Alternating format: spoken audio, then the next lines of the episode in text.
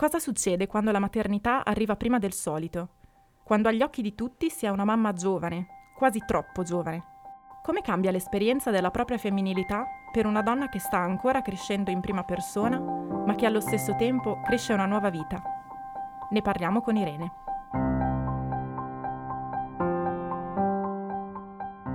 Ogni donna è un meraviglioso mondo di contraddizioni e incertezze, gioia e fatica, mistero e grazia. Un mondo che chiede solo di essere accolto, senza giudizi o catalogazioni. Questo podcast mette al centro la voce delle donne e vuole dare spazio a una nuova idea di femminilità, finalmente a misura di donna, femminile, plurale.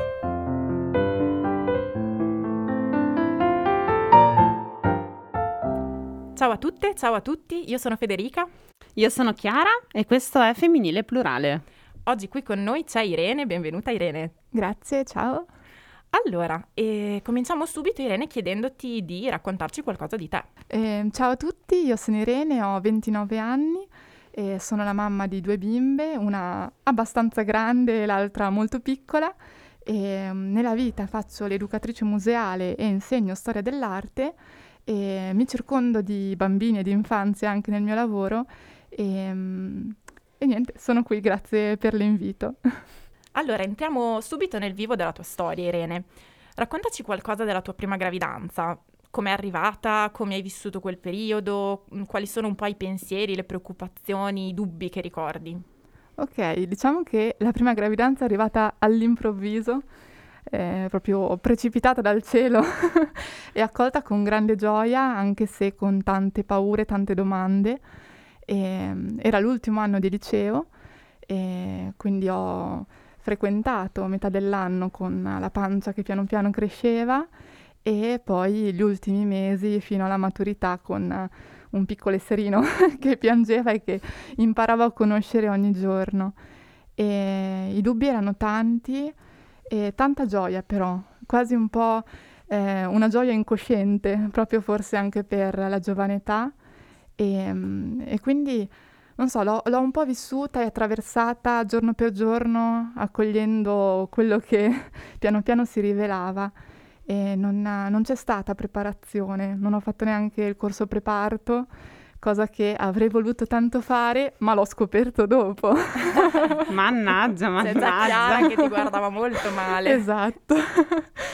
e quindi appunto questa incoscienza che ehm, prendeva forza forse da anche... Ehm, non so, un'idea che una donna possa riuscire a vivere eh, un momento così particolare eh, nel modo più, eh, non so, sincero possibile, ma poi appunto mi sono resa conto che forse qualche piccola informazione sarebbe stata utile. E, e quindi quando eh, poi è nata questa nuova vita e l'ho incontrata è stato magico, ma appunto eh, lì sono nate tante domande che mi sarei forse potuta fare prima e, e sono state un insegnamento poi per la seconda gravidanza.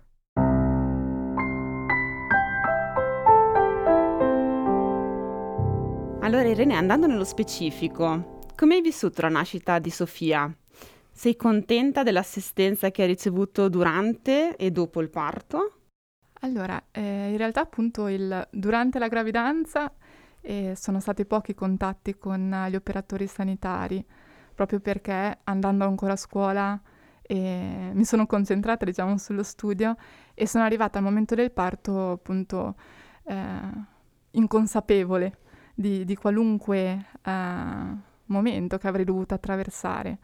E, quindi sono arrivata in ospedale così all'improvviso come la gravidanza è arrivata e, e diciamo che è stato molto bello riuscire a misurarmi con uh, la mia forza, con il desiderio di vedere questa bambina, e, ma eh, non conoscendo magari le varie fasi della, del, della, gravidanza, così come appunto quel del parto, eh, mi sono trovata impreparata anche a fare domande. E. Quindi eh, in alcuni momenti po- mi sono sentita un po' sperduta ma anche senza strumenti per poter chiedere aiuto. Quindi questa è una, una cosa che raccomanderei a qualunque mamma giovane in particolare, quella di poter avere uh, in mano una serie di domande da, da, fare al personale sanitario o comunque anche a chi eh, ti accompagna durante il parto, che sia la mamma, che sia il compagno, un'amica. E anche perché appunto in quel momento sei sconvolta da eh, forze cosmiche, direi, e, e quindi sei, sei, meno legata alla Terra, per, quanto tu sia molto terrena in quel momento. E, e quindi avere queste, queste, domande già pronte poteva essere appunto eh, un modo mio per essere più presente in quel momento in cui sei in realtà molto assente, eh, proprio perché è in un'altra, un'altra dimensione, no? E, però ecco, questo eh, di questo me ne sono resa conto dopo e, e, quindi ecco, il parto è stato anche quello, una, uno scaraventarmi in un'altra dimensione che è stato molto bello, molto potente e, e appunto ho, imparato ad apprezzarlo dopo forse, riguardandolo eh, dopo, appunto dopo la nascita. E, avrei voluto avere forse qualche piccolo aiuto in più, qualche verbalizzazione maggiore eh, da parte di chi era a fianco a me, eh, ma forse appunto non sapeva della mia ignoranza e de- del mio essere lì, eh, ignara di tutto. E quindi ecco, penso che non ci sia nulla da rimproverare da nessuna delle due parti, però eh, un consiglio che darei a, a chiunque è appunto quello di cercare più consapevolezza possibile in un momento in cui la consapevolezza si allontana per forza di cose. Irene, il fatto di essere una mamma giovane ha influenzato in qualche modo la tua esperienza? Ti sei sentita più curata, coccolata oppure al contrario hai avuto qualche episodio di non rispetto, paternalismo nei confronti delle tue scelte o del tuo modo di affrontare la gravidanza, la nascita, la genitorialità? Allora, in realtà la prima gravidanza è stata un po' una gravidanza travagliata e, e, quindi ci sono stati tanti esperti che mi hanno seguito nel corso della gravidanza, prima il consultorio, poi il centro gravidanza ad alto rischio, poi tanti, due ostetriche durante il parto, un paio di, di medici, quindi ho visto tante mm. persone mm. eh, con le quali non sono riuscita in realtà poi ad entrare veramente in relazione quindi una cosa che mi è mancata è stata la continuità, avere una figura mm-hmm. di riferimento. E quindi arrivavano tanti consigli, tante informazioni all'improvviso, e, um, tutte quante in una volta, e probabilmente mi mancavano le griglie in cui poi uh, mettere queste informazioni. E quindi penso che appunto tutto quanto quello che mi si poteva dire e raccontare eh, in questa prima gravidanza sia stato fatto però eh, magari mancando questa figura di, di riferimento poi non, non, sono state elaborate e interiorizzate bene. E, um, una piccola esperienza negativa è stata proprio nel primo approccio alla scoperta di questa gravidanza, al consultorio in cui mi sono rivolta, che stranamente proprio un operatore del consultorio eh, ha iniziato a dire ma secondo te è normale eh, essere mamme così giovani? e quindi ecco, questa diciamo che non è stata una bellissima accoglienza e magari era il giorno sbagliato di quella persona. Mi auguro.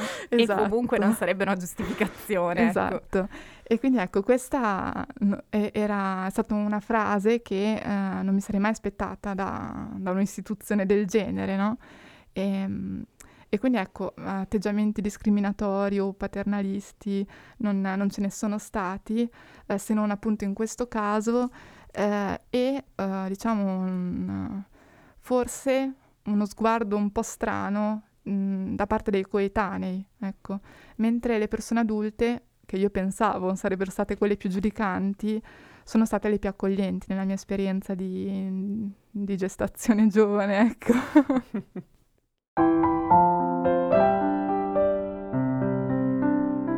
Irene, ti va di approfondire un pochino questa dinamica per cui i tuoi coetanei sono stati giudicanti rispetto alla tua maternità e mentre il mondo adulto l'hai trovato più accogliente? Se ci vuoi dire qualche parola in più, se puoi, se vuoi. Mm-hmm. Allora, eh, mondo adulto accogliente, probabilmente anche perché c'era poca relazione con il mondo adulto, no? E, ma eh, non so, è una, una, sensazione che ho avuto rispetto agli sguardi di quando passeggiavo con la pancia, soprattutto davanti alla scuola o tra, tra i corridoi della scuola o nei banchi. E quindi i professori si sono dimostrati subito molto accoglienti e um, hanno proposto anche forme differenti di, di interrogazioni, di verifiche, di frequentazione. E una cosa che non mi aspettavo, no? Anche perché facevano parte di una generazione lontana dalla mia. E, ehm, e quindi ecco, dal punto di vista della relazione studente-insegnante c'è stata questa apertura subito dal primo giorno. E, ehm, mentre con i coetanei mh, mm, c'è stata, diciamo, una duplice risposta. E le persone molto vicine, molto amiche, hanno accolto questa notizia con una grande gioia, una grande curiosità. La pancia era diventata eh, il, il portafortuna della classe. Quando c'era un'interrogazione, una verifica, c'era la sfera magica che agiva su, su tutti. E, um, mentre le classiche, appunto, non, le persone che non mi conoscevano, gli studenti che eh, incrociavo per i corridoi, eh, subito guardavano la pancia senza guardarmi in faccia, no? E, ehm, e probabilmente lì si attivano tanti pregiudizi, stereotipi rispetto a una madre giovane e quindi si pensa magari a una relazione eh, immatura o a un'inconsapevolezza che appunto si, si, rivela nella pancia che cresce.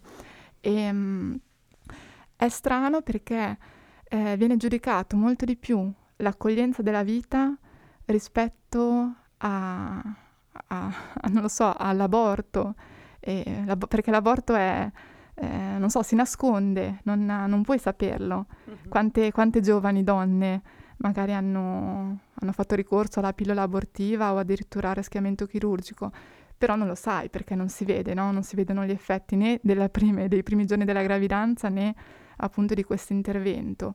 Eh, mentre la pancia che cresce, l'accoglienza della vita, e questa apertura al cambiamento eh, si vede subito e tan- per tanto tempo, sei esposto per, per molto tempo a questa, a questa, nuova identità che, che si, si, trasforma e che si forma in te. E quindi le persone hanno tanto tempo per interrogarsi eh, su, su questo evento e spesso appunto fanno ricorso a, ai propri pregiudizi senza fare domande, senza confrontarsi anche eh, con qualcosa che può essere bello, che molto spesso è bello e che è una scelta, seppur difficile, che appunto è, è accoglienza della vita, non è una, una catastrofe che capita e, e, e che ti, ti vive negativamente. E quindi ecco, penso che sia un po' anche la tendenza di, di un adolescente a essere spaventato dalle cose nuove e forse anche a non fare domande o, o, a, o a, non accettare che possa essere uh, differente da quello che siamo soliti pensare.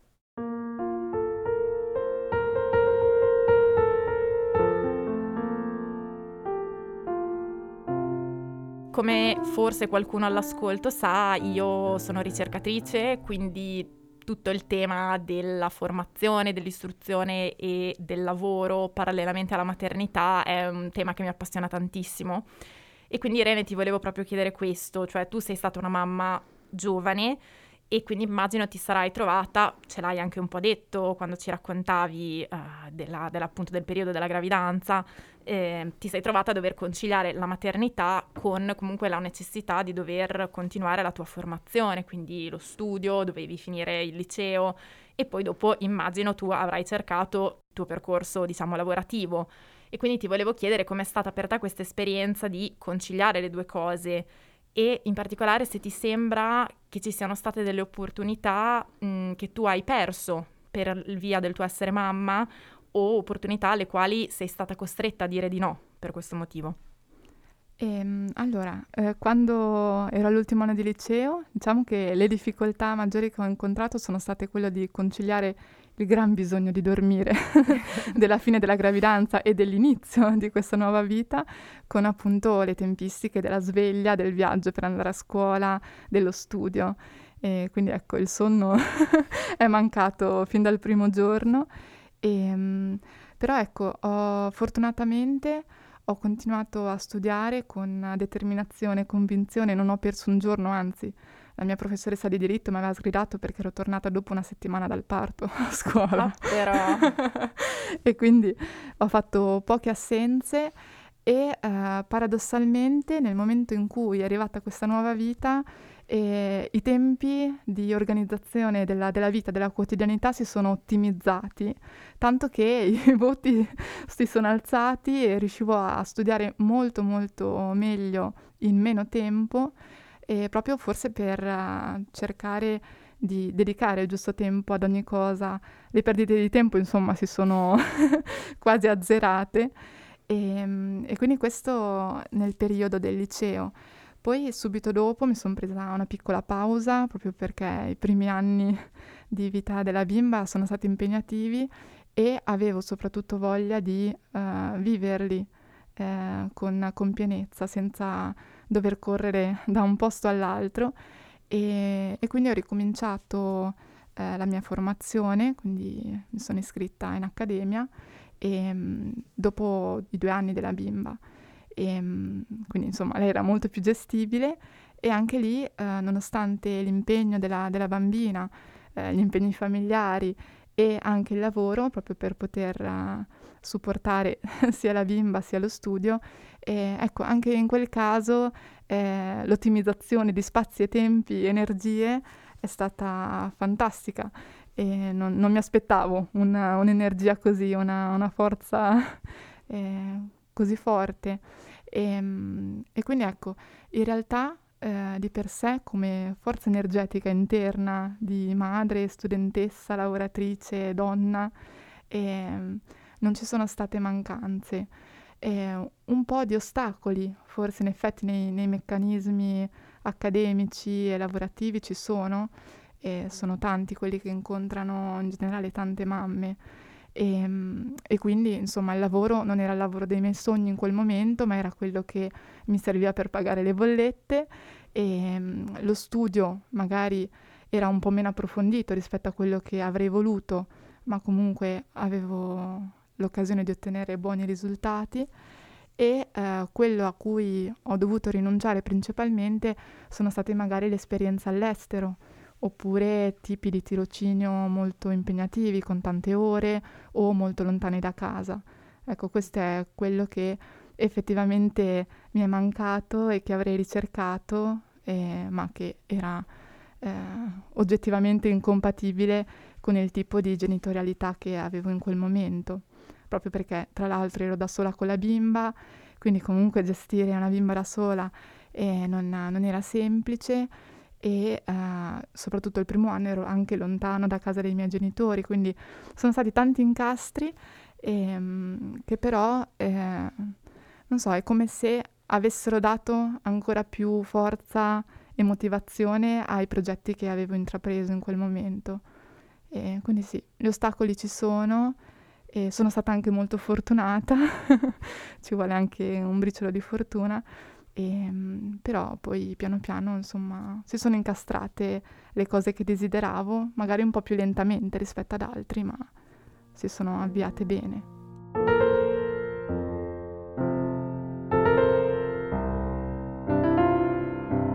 Ecco Irene, allora prima nel tuo racconto ci dicevi che eh, per eh, i primi tempi della vita della tua prima bimba eri una mamma single, possiamo dire così. E... Mentre poi è incominciata per te una nuova relazione di coppia e quindi io ti volevo chiedere appunto questo, cioè com'è stato l'inizio di questa nuova relazione essendo tu già mamma? Allora, è stato strano passare dal 1-2 al 3.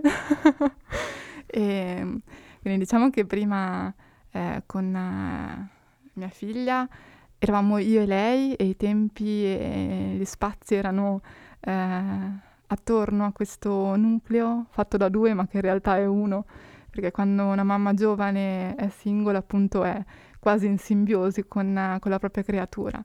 E, e, quindi aprirsi a un terzo elemento che sconvolge gli equilibri eh, non è semplice, anche perché in questi equilibri vuol dire che la mamma deve ritagliarsi un proprio spazio eh, che non è più soltanto madre, ma anche donna e, e quindi significa eh, creare una nuova identità che prima magari avevi tralasciato proprio per dedicarti al 100% a questa, a questa creatura. E, ehm, è stato bellissimo perché in realtà in questa apertura eh, è nata anche una nuova dimensione di madre, non, non, solo di donna, quindi eh, nuove prospettive, nuovi punti di vista, il confronto è sempre molto importante e molto spesso non si cerca nella propria madre, quindi nella nonna, ma appunto eh, quando, quando, in realtà c'è una relazione bella, viva, di, di scambio reciproco, poi eh, tutto quanto cresce, tutto fiorisce.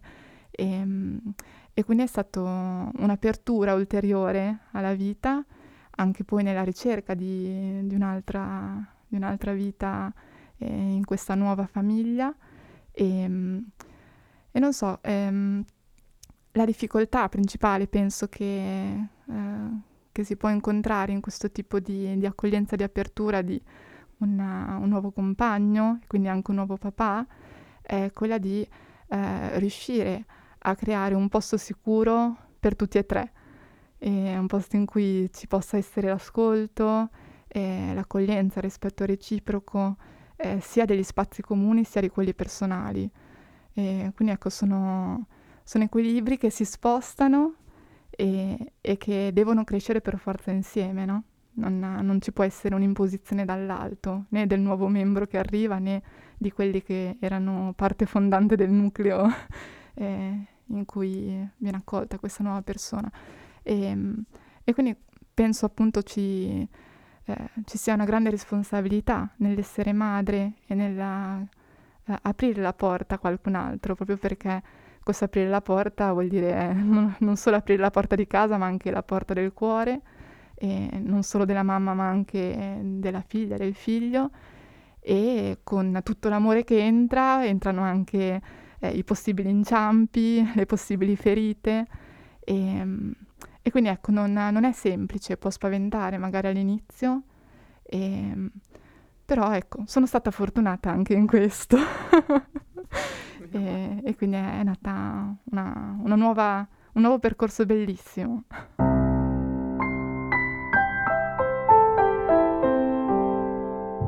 Ci racconti un po' di più della tua seconda bimba? Ehm, come siete arrivati tu e il tuo compagno quindi a questa seconda gravidanza? Come l'avete deciso? Il desiderio è stato recente o insomma appena conosciuti, appena iniziato questo nuovo cammino insieme è nato subito il desiderio di una nuova gravidanza? E, ehm, o ancora la gravidanza è arrivata prima che iniziaste a parlarne? Ehm, allora è stato strano perché eh, il ragazzo che ho conosciuto appunto eh, anni fa, eh, era un ragazzo nomade e solitario e che aveva bisogno e, cer- e ricercava molti spazi propri, eh, appunto in solitudine e in viaggio. Eh, che sono due elementi che eh, tendenzialmente sono poco compatibili con la forma familiare, no? Quindi una casa stabile e pochi spostamenti e in gruppo. L'opposto. E, esatto. Quindi eh, non so, è, ehm, è, stato particolare perché ho detto questo qua o è, o è pazzo o è innamorato. e, ehm, e, tra l'altro in lui non c'era l'idea a prescindere di essere padre, no? cioè, c'è chi cresce con l'idea di, di, voler diventare genitore, forse a volte anche ad ogni costo, e chi invece pensa di rimanere single per sempre, no? E, ehm, però la cosa bella che è, che è, accaduta è che incontrandomi, e mi ha incontrato appunto nel mio, anche nel mio essere madre, e, um, ha visto che questa forma dell'esistenza era una forma bella, luminosa, che non, non c'erano catene, eh, per quanto ci siano limiti. E quindi ecco, questo penso sia stato eh, la miccia che ha fatto nascere anche in lui l'idea di diventare padre, di essere genitore prima appunto nei confronti de- della mia prima figlia che era già con noi e, e poi nell'accoglienza, di, nella ricerca di una nuova vita. E quindi ecco, la seconda bimba è stata molto molto desiderata eh, cercata nel modo giusto senza dover rincorrere per forza eh, la vita e questo incontro tra, tra cellule. e, ehm, noi eh, dicevamo alla grande che appunto sarebbe stata una stella che quando voleva decidere di scendere tra noi, di venirci a conoscere, appunto sarebbe scesa da sola. E quindi questa è stata eh, l'immagine che noi abbiamo inseguito, cercato, accolto, visualizzato, contattato in questa, in questa ricerca di una nuova bimba. Ed è stato anche quello, una, una precipitazione dall'alto verso il basso, questa volta appunto cercata molto consapevole rispetto alla mia prima esperienza, e, ma al tempo stesso molto magica.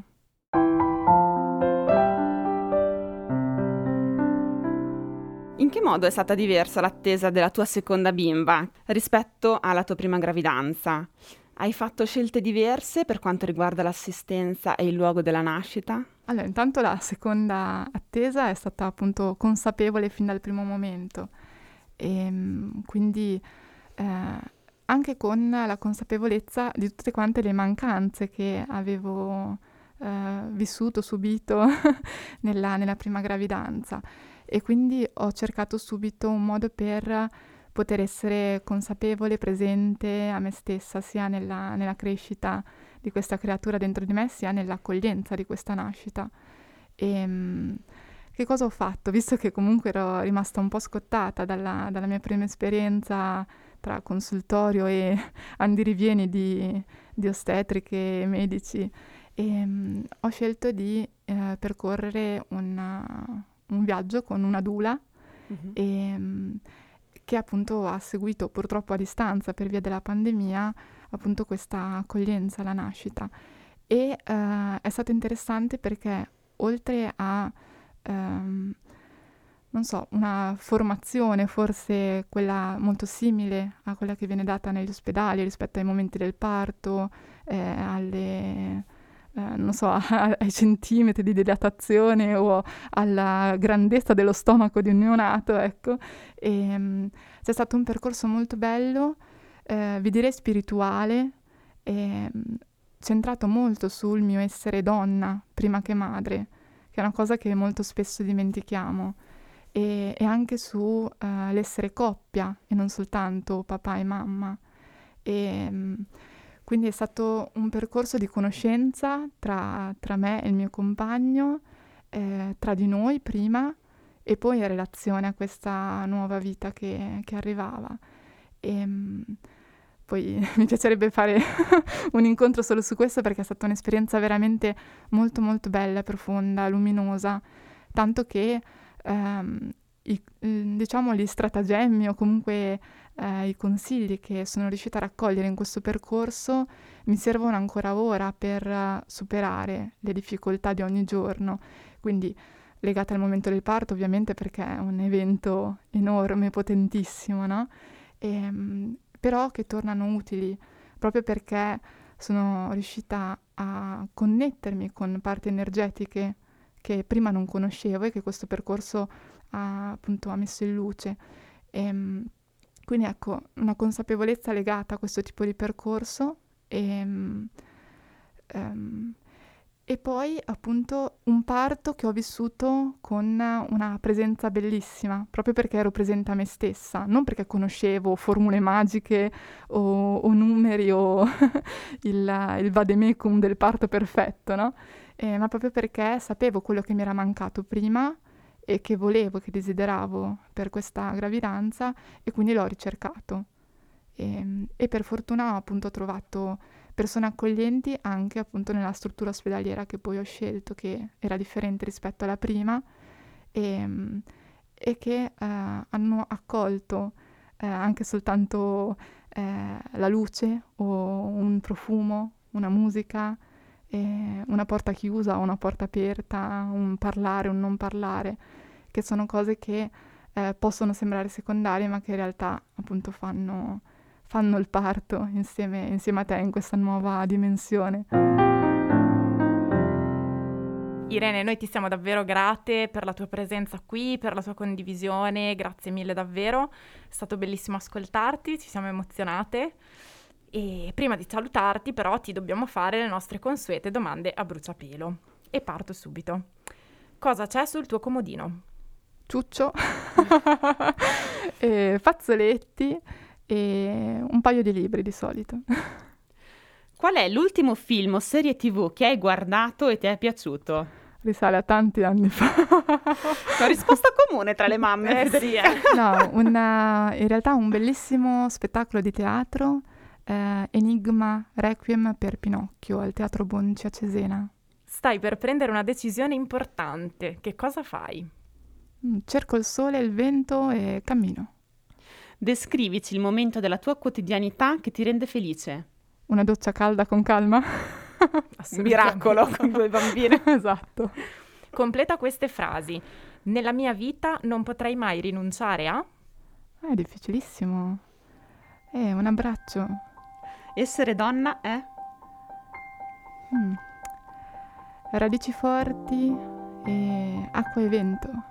La femminilità è... Eh, anche questa. Penso uguale. Un dono, come essere donna, come essere madre.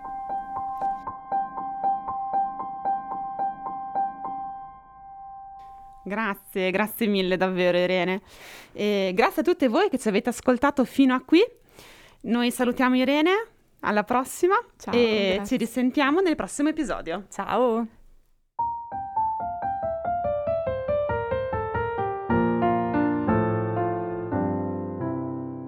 Avete ascoltato Femminile Plurale, un podcast di Federica Benuzzi e Chiara Carati, in collaborazione con Radio Sonora. Le musiche sono di Eleonora Gasparri, grafiche sito sono a cura di Benedetta Dal Fiume e Maria Giulia Gambetti, voce di Maria Laura Palmeri.